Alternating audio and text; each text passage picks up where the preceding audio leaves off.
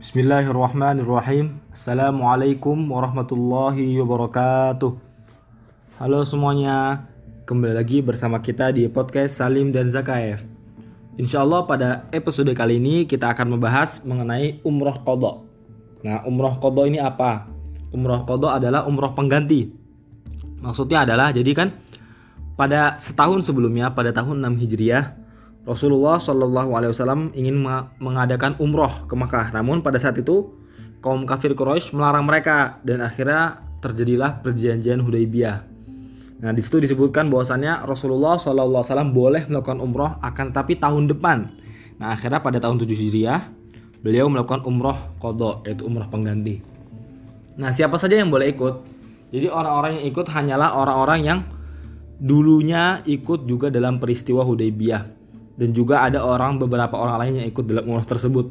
Jumlah mereka sekitar 2000 orang di luar wanita dan anak-anak. Sedangkan urusan Madinah diserahkan kepada Uwaif Abu Raham Al-Ghifari. Ada 60 ekor unta sebagai binatang kurban yang dibawa dalam umroh tersebut. Orang yang ditunjuk untuk mengurus binatang-binatang kurban adalah Najiyah bin Jundub Al-Aslami Rasulullah Shallallahu Alaihi Wasallam memulai ihram dan mengucapkan talbiyah untuk umroh itu dari Dhul Hulaifah yang juga diikuti oleh kaum muslimin. Beliau keluar dengan mempersiapkan senjata dan pasukan karena khawatir terjadi pengkhianatan dari pihak Quraisy. Setelah tiba di Ya'juj, seluruh senjata diletakkan seperti perisai, anak panah, dan tombak. Yang bertanggung jawab terhadap senjata-senjata itu adalah Aus bin Khawli al-Ansori bersama 200 orang.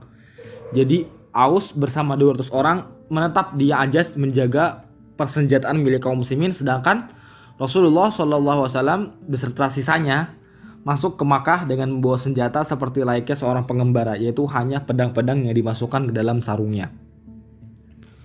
Ketika memasuki Makkah, Rasulullah Shallallahu Alaihi Wasallam mengendarai ontanya yang bernama Al Qaswa.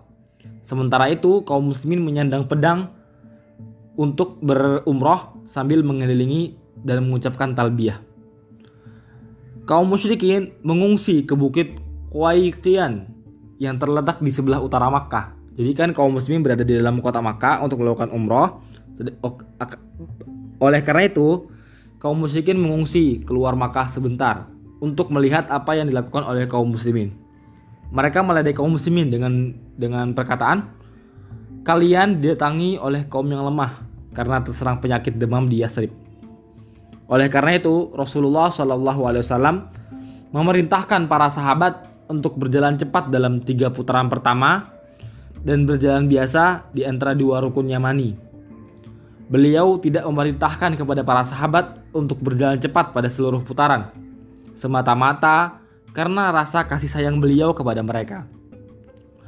Beliau memerintahkan hal tersebut untuk menunjukkan kekuatan mereka kepada kaum musyrikin.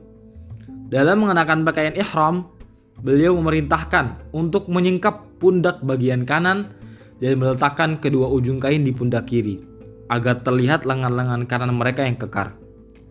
Rasulullah Shallallahu Alaihi Wasallam memasuki Makkah melalui sebuah bukit yang menembus ke daerah Al-Hujun. Sementara orang-orang musyrik berbaris melihat beliau dan kaum muslimin. Beliau terus-menerus mengucapkan talbiyah hingga mengusap rukun Yamani dengan tongkatnya.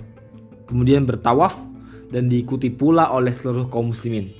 Sementara ada salah, ada salah seorang sahabat yang juga penyair bernama Abdullah bin Rawahah menyandang pedang sambil melantunkan syair-syair.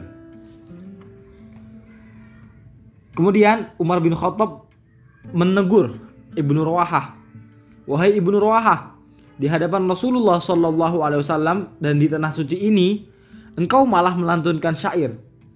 Kemudian Nabi Shallallahu alaihi wasallam berkata kepada Umar, "Wahai Umar, biarkan saja dia. Sebab syair-syair itu lebih cepat mengenai kaum musyrikin daripada lempar, lemparan anak panah." Rasulullah Shallallahu alaihi wasallam dan kaum muslimin berjalan cepat dalam tiga putaran pertama tawaf. Tak kala kaum musyrikin melihat hal tersebut, mereka berkata, Itukah orang-orang yang kalian katakan lemah akibat terserang penyakit demam? Bahkan mereka lebih perkasa dari ini dan itu. Karena kaum muslimin tadi dengan hanya mengenakan pakaian ihram saja mereka bisa dengan panas-panasan tentunya ya kan waktu itu sedang musim panas uh, bisa gitu melakukan jalan cepat tiga putaran pertama dalam tawaf Ka'bah. Setelah selesai tawaf, beliau melakukan sa'i antara Sofa dan Marwah. Setelah melakukan sa'i, sementara itu hewan-hewan kurban berada di Marwah. Beliau berkata, "Di sinilah tempat menyembelih hewan kurban dan setiap tempat di Makkah dapat dijadikan tempat untuk menyembelih hewan kurban." Ini masuk ke dalam ilmu syariat. Kemudian beliau menyembelih kurban dan mencukur rambut di Marwah. Demikian pula kaum muslimin, mereka melakukan seperti apa yang beliau lakukan. Setelah itu, beliau mengutus orang-orang ke Ya'jad ke tempat tadi mana Rasulullah SAW dan para sahabat menyimpan persenjataan untuk menggantikan orang yang telah diberi tugas menjaga persenjataan agar mereka dapat melaksanakan umroh kemudian datang dan melaksanakan umroh jadi kayak rolling gitu Rasulullah Wasallam tinggal di Makkah selama tiga hari. Pada pagi hari, pada hari keempat, orang-orang musyrik mendatangi Ali dan berkata kepadanya, Katakanlah kepada sahabat sahabatmu itu Muhammad agar meninggalkan tempat kami karena waktunya sudah habis. Maka Nabi Shallallahu Alaihi Wasallam keluar meninggalkan Makkah dan singgah di Syaraf. Ketika hendak keluar meninggalkan Makkah, Tiba-tiba mereka kaum muslimin diikuti oleh salah seorang putri dari Hamzah bin Abdul Muthalib yang waktu itu ada di Makkah. Sambil memanggil-manggil paman paman. Kemudian akhirnya ia dihampiri dan dipungut bukan dipungut diambil oleh Ali bin Abi Thalib. Dan sesampai di Madinah anak tersebut diberikan kepada Ja'far. Karena istri Ja'far adalah uh, saudara dari putri ibu putri tersebut. Akhirnya uh, istri, artinya istri Ja'far adalah uh, tantenya, tante dari anak tersebut. Pada saat umroh kodok juga, Nabi Shallallahu Alaihi Wasallam menikah dengan Maimunah binti Harith. Sebelum memasuki Makkah, Rasulullah Shallallahu Alaihi Wasallam telah mengutus Ja'far bin Abu Talib untuk melamar Maimunah. Maimunah menyerahkan urusannya kepada Abbas karena istri Abbas adalah saudara Maimunah. Maimunah. Abbas kemudian menikahkan Maimunah dengan Rasulullah Shallallahu Alaihi Wasallam. Ketika berangkat meninggalkan Makkah, beliau menugaskan Abu Rafi' untuk membawa Maimunah kepada beliau. Beliau berbulan madu dengan Maimunah di Syaraf. Umroh ini dinamakan umroh kodok karena kan dilaksanakan untuk menggantikan umroh yang sebelumnya tertunda pada saat perjanjian Hudaybiyah. Oke, untuk selanjutnya akan dilanjutkan oleh Abu. Silakan Bu lanjutkan. Oke Pi, aneh lanjutin ya. Sekarang setelah Rasulullah Shallallahu Alaihi Wasallam pulang dari umroh kodo, apa sih yang dilakukan oleh Rasulullah Shallallahu Alaihi Wasallam? Setelah pulang dari umroh kodo, Rasulullah Shallallahu Alaihi Wasallam mengirimkan beberapa satuan pasukan pada orang-orang yang menentang atau suku-suku yang menentang Islam dan membuat kerusakan. Pertama ada satuan pasukan Ibnu Abil Auja pada bulan Zulhijjah tahun 7 Hijriah bersama 50 orang ke Bani Sulaim. Tujuannya untuk menyerukan Islam kepada Bani Sulaim tetapi Bani Sulaim menolak dan akhirnya terjadilah pertempuran yang lumayan sengit dan pada pertempuran itu Ibnu Abil Auja terluka dan dua orang musuh dapat ditawan. Lalu ada lagi satuan pasukan Ghalib bin Abdullah ke daerah yang namanya Mus'ab. Nah, daerah bernama Mus'ab ini adalah sebuah suku yang di mana suku itu sekutunya Bashir bin Sa'ad di bilangan Fadak pada bulan Safar dan pada satuan pasukan ini terdiri dari 200 orang dan Ghalib bin Abdullah bersama satuan pasukannya berhasil memenangkan uh, pertempuran ini dan mendapatkan tawanan dan hewan ternak yang lumayan banyak. Lalu ada satuan pasukan Ka'ab bin Umari al-Ansori bersama 50 orang ke Datu Atlah pada bulan Robiul Awal.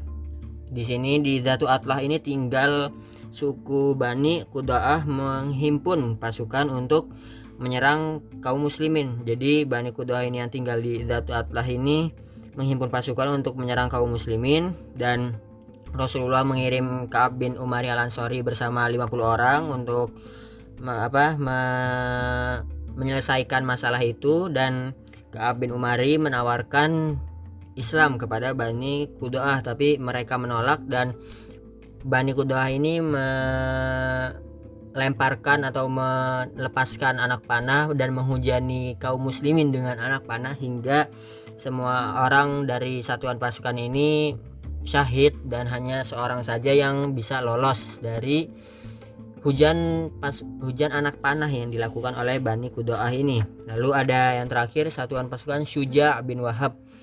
Di dalamnya ada 25 orang. Pada bulan Rabiul Awal satuan pasukan ini dikirimkan karena Bani Hawazin sering kali memberikan bantuan kepada musuh-musuh Islam dan kali ini orang-orang muslim mendapatkan hewan ternak dan rampasan yang cukup lumayan. Nah, jadi seperti itu yang dilakukan oleh Rasulullah Shallallahu dan kaum muslimin setelah kembali dari umroh kodok dan mungkin episode kali ini cukup segini dulu. Kurang lebihnya mohon maaf. Jangan lupa di dengerin episode-episode sebelumnya dan ditungguin episode selanjutnya. Jangan lupa juga di share ke teman-teman kalian. Kurang lebihnya mohon maaf. Wassalamualaikum warahmatullahi wabarakatuh